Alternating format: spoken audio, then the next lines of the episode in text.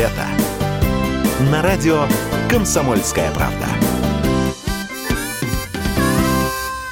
По данным Ассоциации профессиональных пользователей социальных сетей и мессенджеров, примерно две трети россиян сталкивались с интернет-мошенничеством. Чуть меньше трети пострадали от него материально. В том числе речь о случаях, когда злоумышленники выходили на своих жертв через переписку в мессенджерах и соцсетях. При этом официально заверить факт преступных действий не так просто, несмотря на то, что интернет, как говорится, помнит все. Даже если переписка не стерта, пострадавшим от мошенников приходится перед обращением в госорганы распечатывать эту переписку переписку всю, а затем постранично заверять у нотариуса, а это недешево.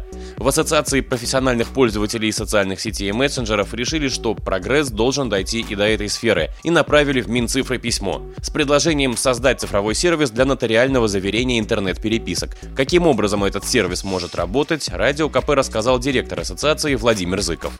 Для этого должен быть разработан специальный сервис в интернете, но если грубо, то это может быть такой Э, ну, как условно браузер, да, в котором вы открываете э, нужный сервис, вбиваете в нем логин, пароль, вбиваете там код от смс для того, чтобы э, вторую, второй фактор захода установить. Э, далее производите заверение переписки, э, открываете там нужную страницу, нажимаете кнопку, фиксируете факт э, нарушения в отношении вас или открываете нужную переписку.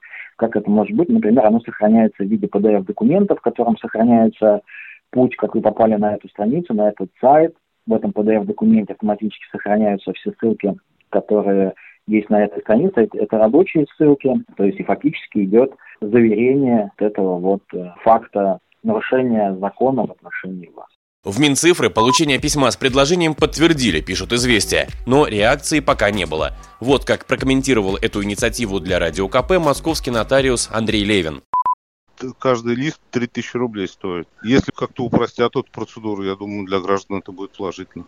Просто понимаете, как это будет осуществляться, понимаете, это, это же надо заседание правительства проводить, вносить изменения в налоговое законодательство, вносить изменения в, в регламент работы нотариуса. Это просто все сложно. А так инициатива хорошая. Ну а знаете как, э, инициативу-то каждый может заявить, а как ее воплощать в жизнь? По словам экспертов, сегодня незаверенные скриншоты российские суды принимают в качестве доказательной базы весьма неохотно. Между тем, на Западе сервисы фиксации переписки в мессенджерах и соцсетях уже существуют, а собранные с их помощью материалы признаются доказательной базой при расследовании. Василий Кондрашов, Радио КП.